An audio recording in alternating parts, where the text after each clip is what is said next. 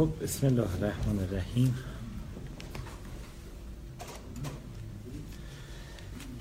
ممنونم از دوستانی که تشریف آوردن عزیزان خبرنگار اساتید محترم.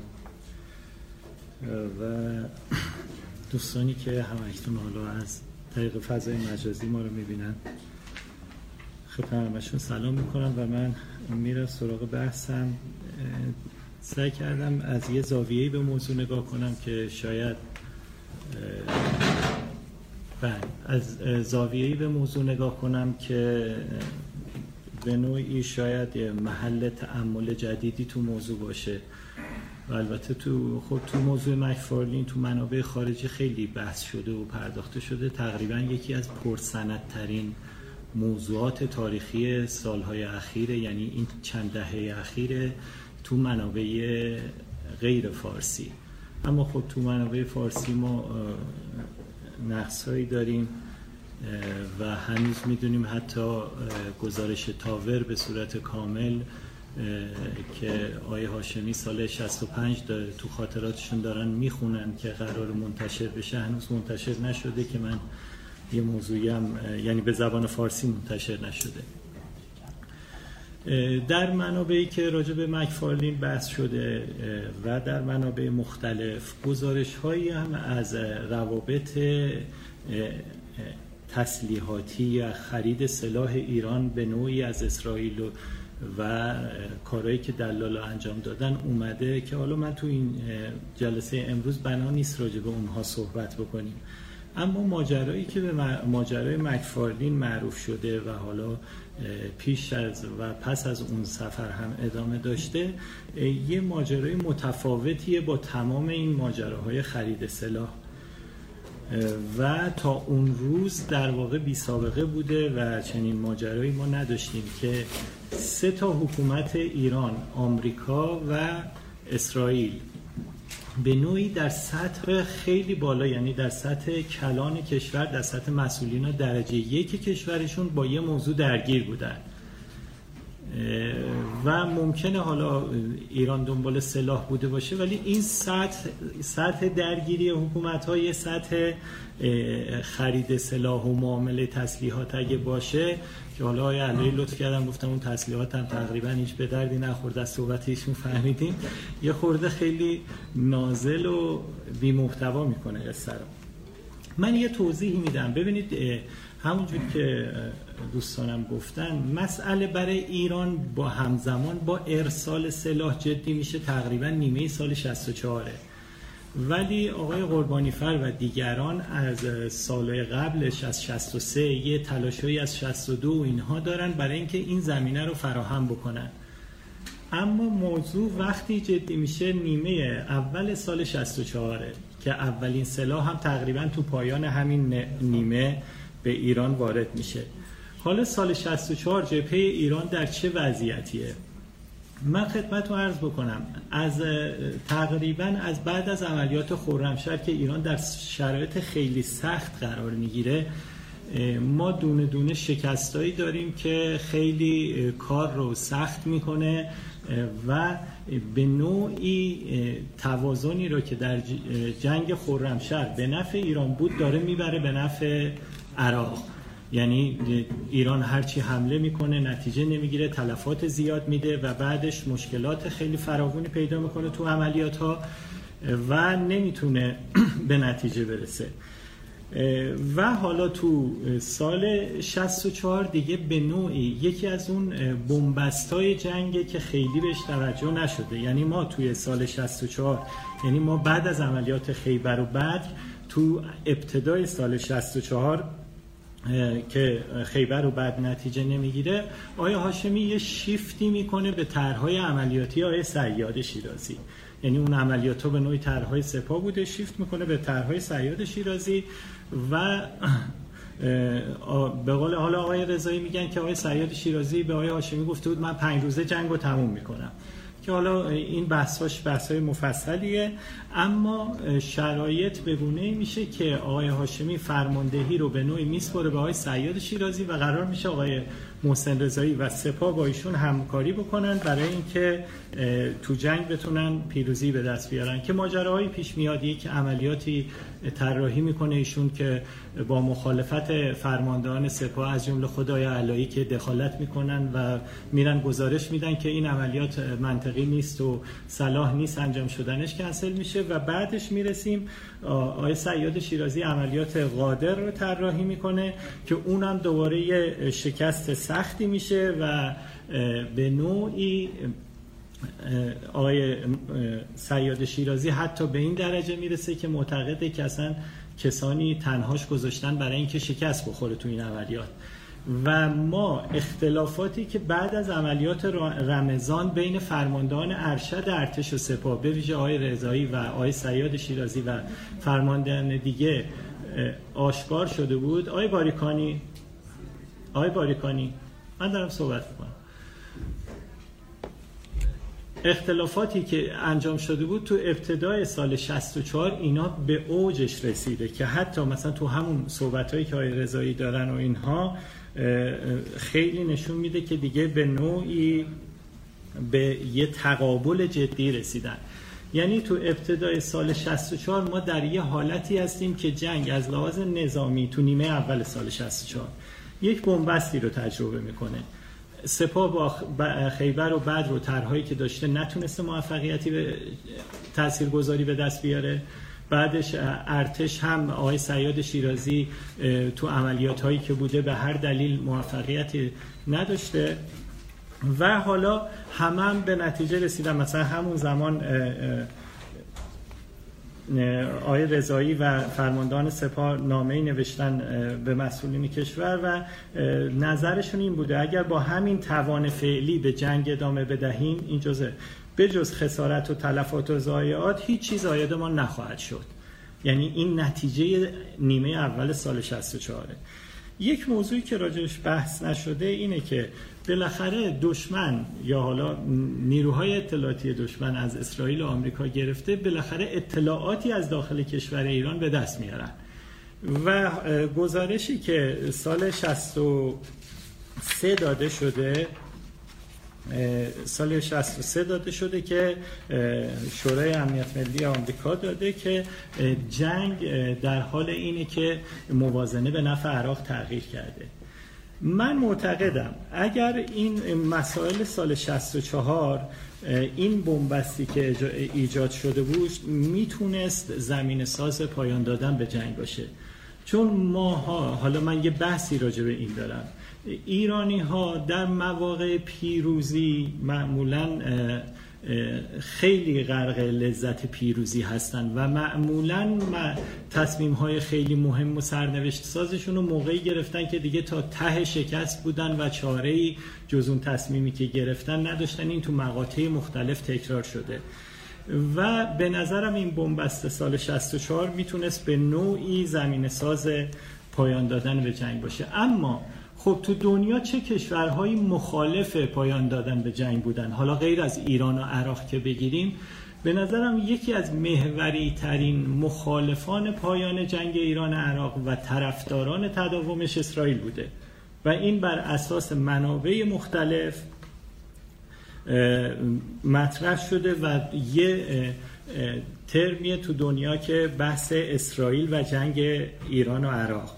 و اتفاقا این یعنی یک استراتژیه که جنگ ایران و عراق به عنوان دو دشمن اسرائیل باید تداوم داشته باشه و این دو تا کشور توان همدیگر رو به خیلی تقلیل بدن کشورهای همدیگر رو ویران بکنن.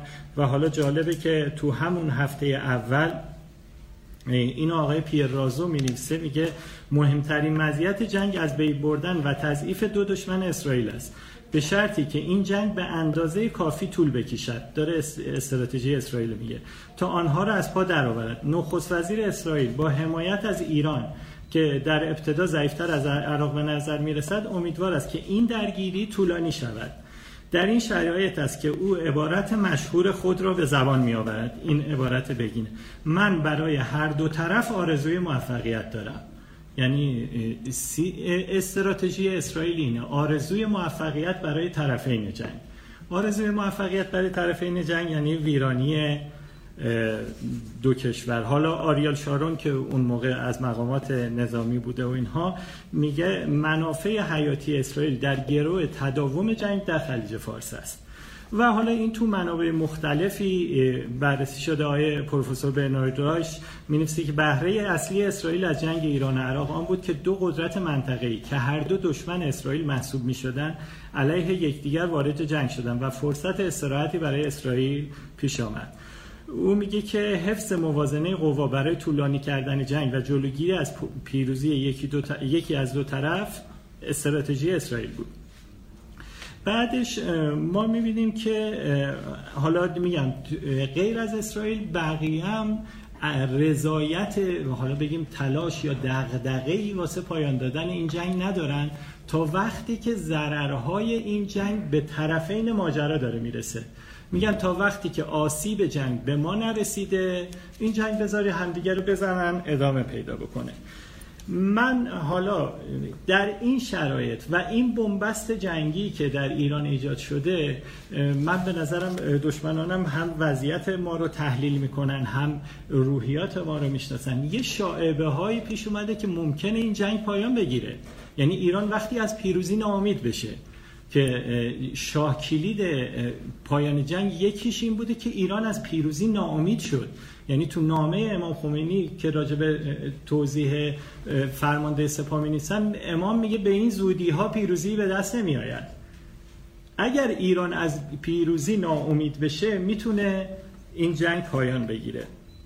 بعدش خب چه اتفاقی ممکنه بیفته؟ اینه که ایران امیدوار بشه به پیروزی یا یک پیروزی به دست بیاره که با توجه به اون پیروزی بتونه جنگ رو ادامه بده.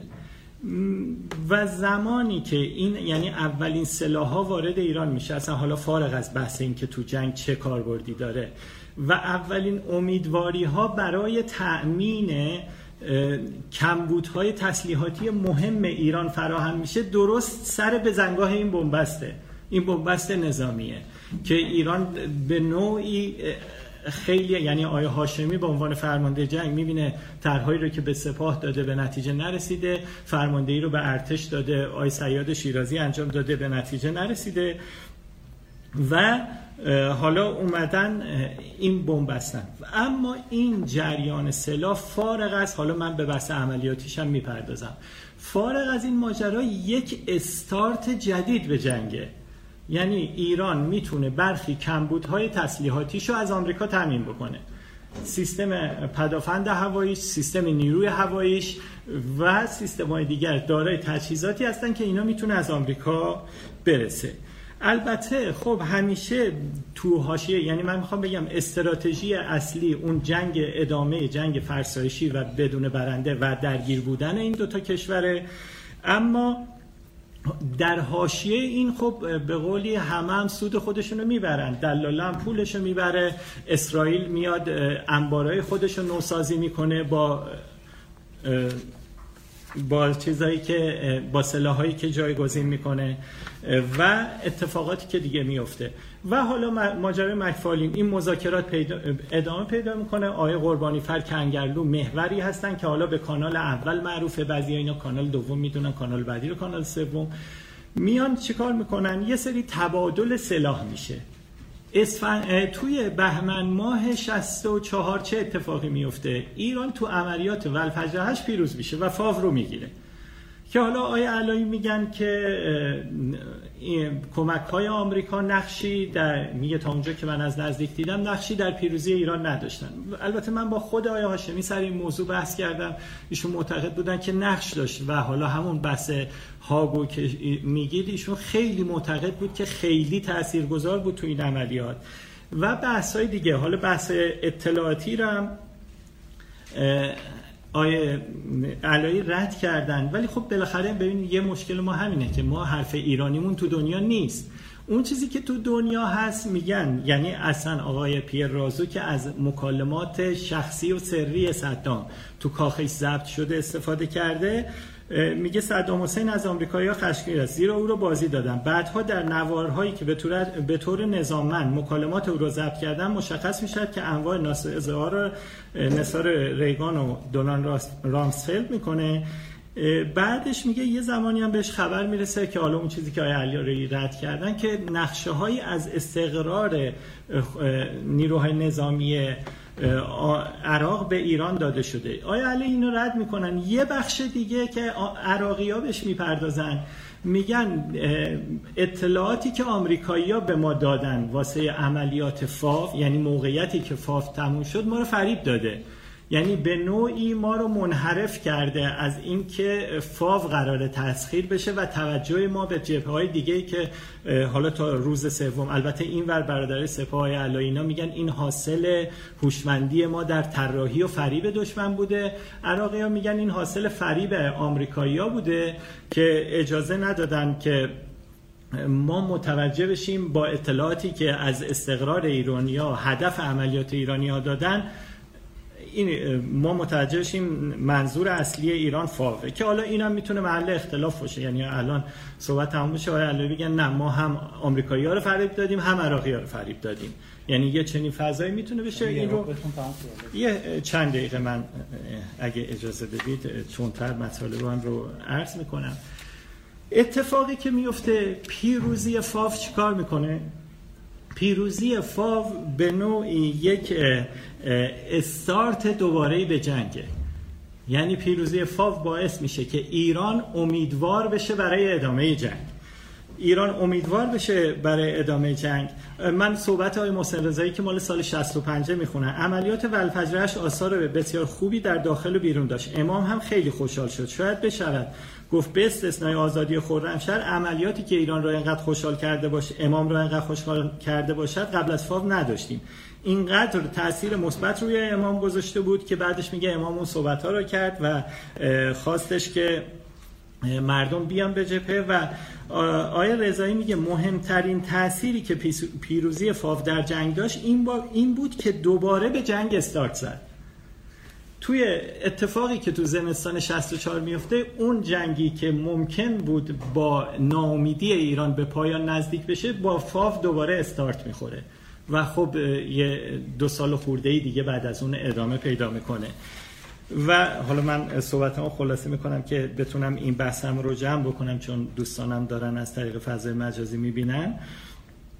بعدش چه اتفاقی میفته ببینید سال 65 در حالی آغاز میشه که ایران به امیدوار به ادامه جنگ و امیدوار به پیروزیه.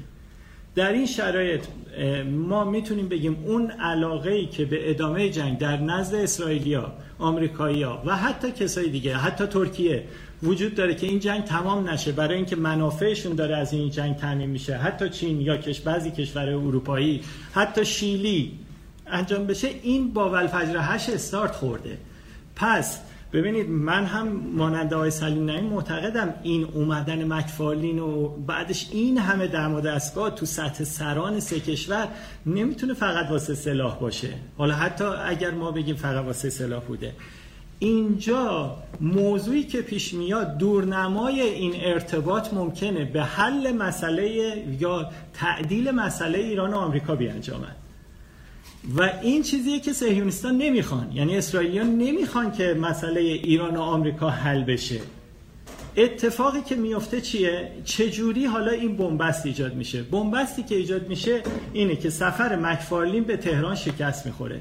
یکی از دلایل اصلیش چیه؟ که یک مقام امنیتی اسرائیل توی همراهان مکفارلینه.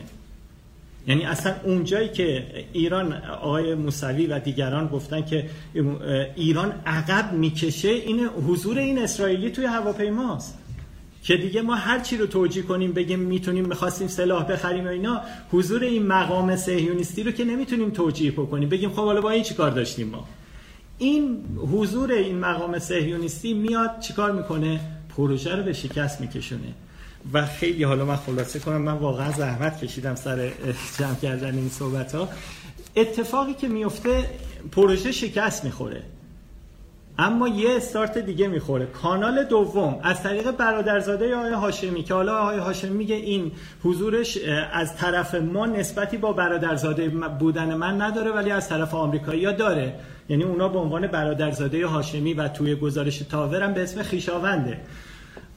برادرزاده آیه هاشمی میاد و کانال دوم شکل می‌گیره و حالا من جزئیات که اون انجیلی هم که اصلا آیه هاشمی تو اون افشاگری گفتن اینو مکفالین آورده اصلا مکفالین نیورده. انجیل بعدا توسط آیه علی هاشمی اومده ایران. بعدتر اومده بعد سفر مکفالین. که حالا بعدا آیه هاشمی هم اصلاح کردن. اتفاقی که میفته اینه که کانال دوم شکل می‌گیره. کانال دوم من ببخشید آیه کلانتری اینا رو باید بگم سریع جمعش کنم. کانال دوم که گشوده میشه چند تا اتفاق تفاوت داره با کانال اول. یکی این که یکی این که سپاه تو کانال دوم هست. این هم من آیه هاشمی میگه من با آیه علی هاشمی هم گفتم شما نرید. میگه نه آیه رضایی بهش گفت برید این کارا رو بکنید. و خود آیه رضایی میگه میگه هنگامی که ما متوجه شدیم که در تهران اتفاقاتی در جریان است وارد ماجرا شدیم. و محسن کنگرلو را به عنوان رابط دوم قرار دادیم. یک تفاوت اینه که کنگرلو میره کنار یعنی میره نقش دوم پیدا می‌کنه. آقای وردی نژاد که معاون اطلاعات سپاه بود و بعدا مسئول خبرگزاری جمهوری اسلامی به عنوان رابط اصلی قرار دادیم. یعنی آقای رضایی ایشونو به عنوان معاون اطلاعات سپاه معرفی می‌کنه. در واقع ابتکار عمل رو دست گرفتیم تا ببینیم پشت صحنه چه میگذرد. ببینید حضور سپاه تو این مذاکرات خیلی مهمه. چون سپاه نماد یکی از نمادهای مقابله با آمریکاست. یعنی نماد ضد آمریکایی گریه این خیلی معنا پیدا می‌کنه تو مذاکره. وقتی رابط سپاه میاد توی مذاکرات این واسه مخاطبای بیرونی هم اهمیت پیدا می‌کنه. واسه اسرائیل هم اهمیت پیدا می‌کنه. اس سپاه الان توی مذاکرات ایران و آمریکاست. و اینکه به شدت نگرانشون می‌کنه نکنه با حضور سپاه بشه این رابطه ایران و آمریکا یه بهبودی پیدا بکنه. حالا تو این کانال دوم یه اتفاق دو دیگه هم میفته که آیا قربانی فر که با اسرائیلیا نزدیکه میره کنار یعنی تو حاشیه قرار می‌گیره. جریان آمریکایی توی اون سمت مقابلم نسبت به جریان اسرائیلی کم کم داره تقویت میشه و جایگاه پیدا می‌کنه. یعنی جریان اسرائیلی کم کم داره میره حاشیه و حالا اینجا حالا یعنی با با شکست سفر اون ماجرا شکست خورده. حالا پروژه دوم باید شکست بخوره. پروژه دوم چجوری باید شکست بخوره؟ تنها چیزی که می‌تونه پروژه دوم رو به شکست بکشونه و با این تفاوت ها به نتیجه نرسه اینه که ماجرا افشا بشه. افشای ماجرا محکمترین کاره و افشا هم نمی‌تونه اسرائیل انجام بده. نمی‌تونه آمریکا انجام بده. ببینید اینی که آقای قربانی فر نامه نوشته نامه هاشو داده. اولا خود نامه ها عجیبه که جزئیات تمام نوشته نامه که باید کن این نامه ها رو داده با آقای منتظری و آقای منتظری رو در جریان قرار داده. این در سطح هوش یک نفر نیست در سطح هوش آقای قربانی فر هم نیست. و نمیشه اینقدر ساده مطرح کرد که چون این با امید نجف آبادی دوست بوده و بعد چیز بوده نامه ها رو برده داده های منتظر آمین منتظر گفته ای من کجا بودم؟ چی شد؟ چی شد؟ ماجرا افشا شد. من اتفاقا رگه یعنی تو منابع اومده. اینه که این کدوم هوش اطلاعاتی و کدوم شناخته که اولا می‌دونه آقای منتظری اصلا در جریان نیست.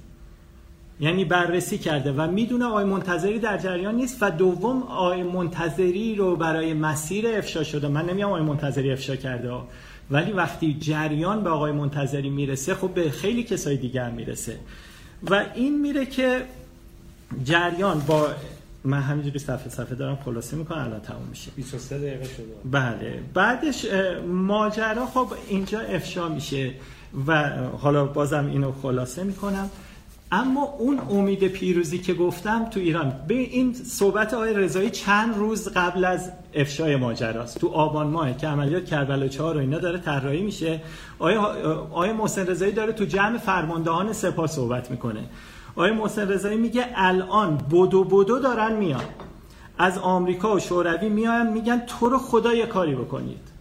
چرا؟ زیرا دنیا با خود می‌گوید ما اگر قبل از پیروزی ایران مسئله ما را با این کشور حل نکنیم بعد از پیروزی اصلا نمی‌شود با اینها صحبت کرد. الان از جاهای مختلف از جمله عربستان تا حالا سه, هیئت اومده و حرفایی زدن که در, در این جلسه نمی‌توانم بگویم. من فقط این رو بگویم که از آمریکا آمدن از شوروی آمدن همه اینها برای چیز؟ برای اینکه می‌بینن شما راه افتاده اید و آنها عقب افتادن. محسن رضایی میگه که راجع به عملیات آینده که کربلای چهاره میگه عملیات آینده شما اصلا اوضاع دنیا رو به هم میریزد وضع دنیا رو دگرگون می‌کنن یعنی این همون امید پیروزی است که ایجاد شده. نتیجهش چی میشه؟ بازم من می‌خواستم توضیح بدم. نتیجهش چی میشه کربلای 4 شکست می‌خوره کربلای 5 با وجود تمام احترامی که واسه فرماندهان سپاه قائلا نمی‌تونه یک پیروزی استراتژیک و بزرگ لقب بگیره و به نوعی پایان توان ایران حساب میشه و ایران ضربه سختی می‌خوره. نوروز 66 چه اتفاقی میفته این رو شاید واسهتون جالب باشه. نوروز خب تو ایران جشنه ولی نوروز 66 تو عراق جشنه. جشن چیه؟ چون ایران سال 64 رو سال سال 65 رو عملیات سال تعیین سرنوشت جنگ نامیده بود. میاد نوروز 66 که فرا می‌رسه عراقی ها میگن ایران توی عملیات تو سال سرنوشت شکست خورده. بعد صدام پیام میده ای شرف شرافتمندان امت عرب در هر جا که هستید امروز جشن می‌گیریم. بعدش میان و مردم میان و یه جشن و پایکوبی خیلی شدید نوروز سال 66 تو عراق که برنامه‌اش از ببینید این معادله جنگ طولانیه. به جان هم انداختن مسلمان ها نابودی منابع انسانی و زیرساختهای کشورشان یک ایده صهیونیستی است. و همواره سعی می‌کنن طرفان ماجرا تا وقتی احساس کنن پی... طرفین ماجرا احساس کنن پیروزی نهایی دور از دسترس آنها نیست. این یه استراتژی و این معادله ادامه داشت. تا وقتی که دیگه من تو زیاد صحبت کردم بدنم وقت نمی‌دید. تا وقتی که ضرر این رسید به کشتیرانی رسید به چیزهای دو کشور و کشورهای دیگه دچار ضرر شدن. اون موقع تصمیم گرفتن که جنگ رو پایان بدن و پایان ببرن. من سه نکته تیتروار میگم و بحثم رو تموم می‌کنم. یکی این که ببینید الان این بحثی که گفتم راجع به احساس پیروزی و نتایج پیروزی در ایران و اینکه ما پیروزی خیلی سرمستمون می‌کنه و من همیشه یه حالتی پیش میاد تو کشور احساس پیروزی میشه. حتی مثلا ما می‌بینیم مثلا تو جام جهانی شما فرض کنید مثلا با آلمان بازی داریم بازی اول دو هیچ ببریم همه به فکر فینالن. میگه بابا آخه نیست وضعیت. بگن آقا تضمین میدیم از گروه صعود بکنیم. میگه نه آقا ما فینال که رضایت نمیدیم. آخرش از گروه هم صعود نمی‌کنیم. این وضعیت پیروزی و نگرانی که من امروز دارم من نگرانی واسه فردا پس فردا اینه که اگر آقای بایدن با آقای تر... به جای ترامپ بیاد ما خیلی احساس پیروزی نکنیم و یه مدت زیادی بخوایم جشن بگیریم و بعدش هم بگیم این پیروزی رو ما با هیچی عوض نمی کنیم و یه نکته یه نکته فاکتور می‌گیرم و نکته آخرم تأثیریه که گزارش تاور داره. آیه هاشمی سال 65 داره گزارش تاور رو می‌خونه و میگه دارم می‌خونم قرار این چاپ بشه قرار ما من یه مقدمه بنویسم. هی میره جلو. من میگم آیه هاشمی هم با خوندن گزارش تاور عمق قضایا رو متوجه شد. یعنی متوجه شد چه اتفاقی داره میفته آیه هاشمی بعضی بخشا رو همونجوری ساده نگاه می‌کرد که ما داریم اسلحه می‌گیریم شاید. ولی آیا هاشمی بعضی بخشا هم نه ممکنه دنبال بهبود یا حل مسئله ایران و آمریکا. آیا هاشمی میگه بعدش میگن یه کمیته تشکیل میشه حالا چیکار بکنیم؟ بعدش میرن با اطلاعات مصاحبه می‌کنن قرار تو مقدمه گزارش تاور منتشر بشه که 35 سال پیش هنوز گزارش تاوری که اون موقع ترجمه شده منتشر نشده. یعنی هنوز اون گزارش تاور که قرار بوده با منتشر بشه نشده تا بعدش آیا محسن هاشمی اینا گرفتن مثلا این کتاب ماجرای مکفالین که واقعا در مقابل گزارش تاور یا کار خارجی که انجام شده فوق العاده ضعیف هست منتشر کردن یعنی اصلا کتاب چیزی با توجه به اطلاعاتی که داشتن گزارش تاور و اینا رو ده. و سوالی که من مطرح می‌کنم برای کسایی که بخوان برن. ببینید آقای هاشمی بعد از خوندن گزارش تاور این مذاکره کننده من که از اینجا میرم یه بخشی از این جلسه رو به دیگران منتقل می‌کنم. ولی کسی که فیلم این جلسه رو می‌بینه در جریان وقایع قرار می‌گیره. آیا هاشمی وقتی تمام ریز جلسات رو میشنوه و گزارش ها رو میشنوه و اینها و می‌بینه سپاهی ها چی گفتن بحث های مذاکرات چی بوده و اینها چه نگاهی نسبت به کلیت مسئله و سپاهی که با آمریکا مذاکره می‌کنه پیگیری می‌کنه پیدا می‌کنه و این چه نسبتی با معادلات آینده پیدا می‌کنه که این دیگه یه موضوعیه که دیگه وقتش نیست. من ممنونم ازتون چون داشتن تو خونه گوش می‌دادن و اینها من این کار رو انجام دادم وگرنه اینقدر وقت نمی گرفتم اصخایی می کنم از دوستان. ممنونم که به صحبت هم گوش دادید.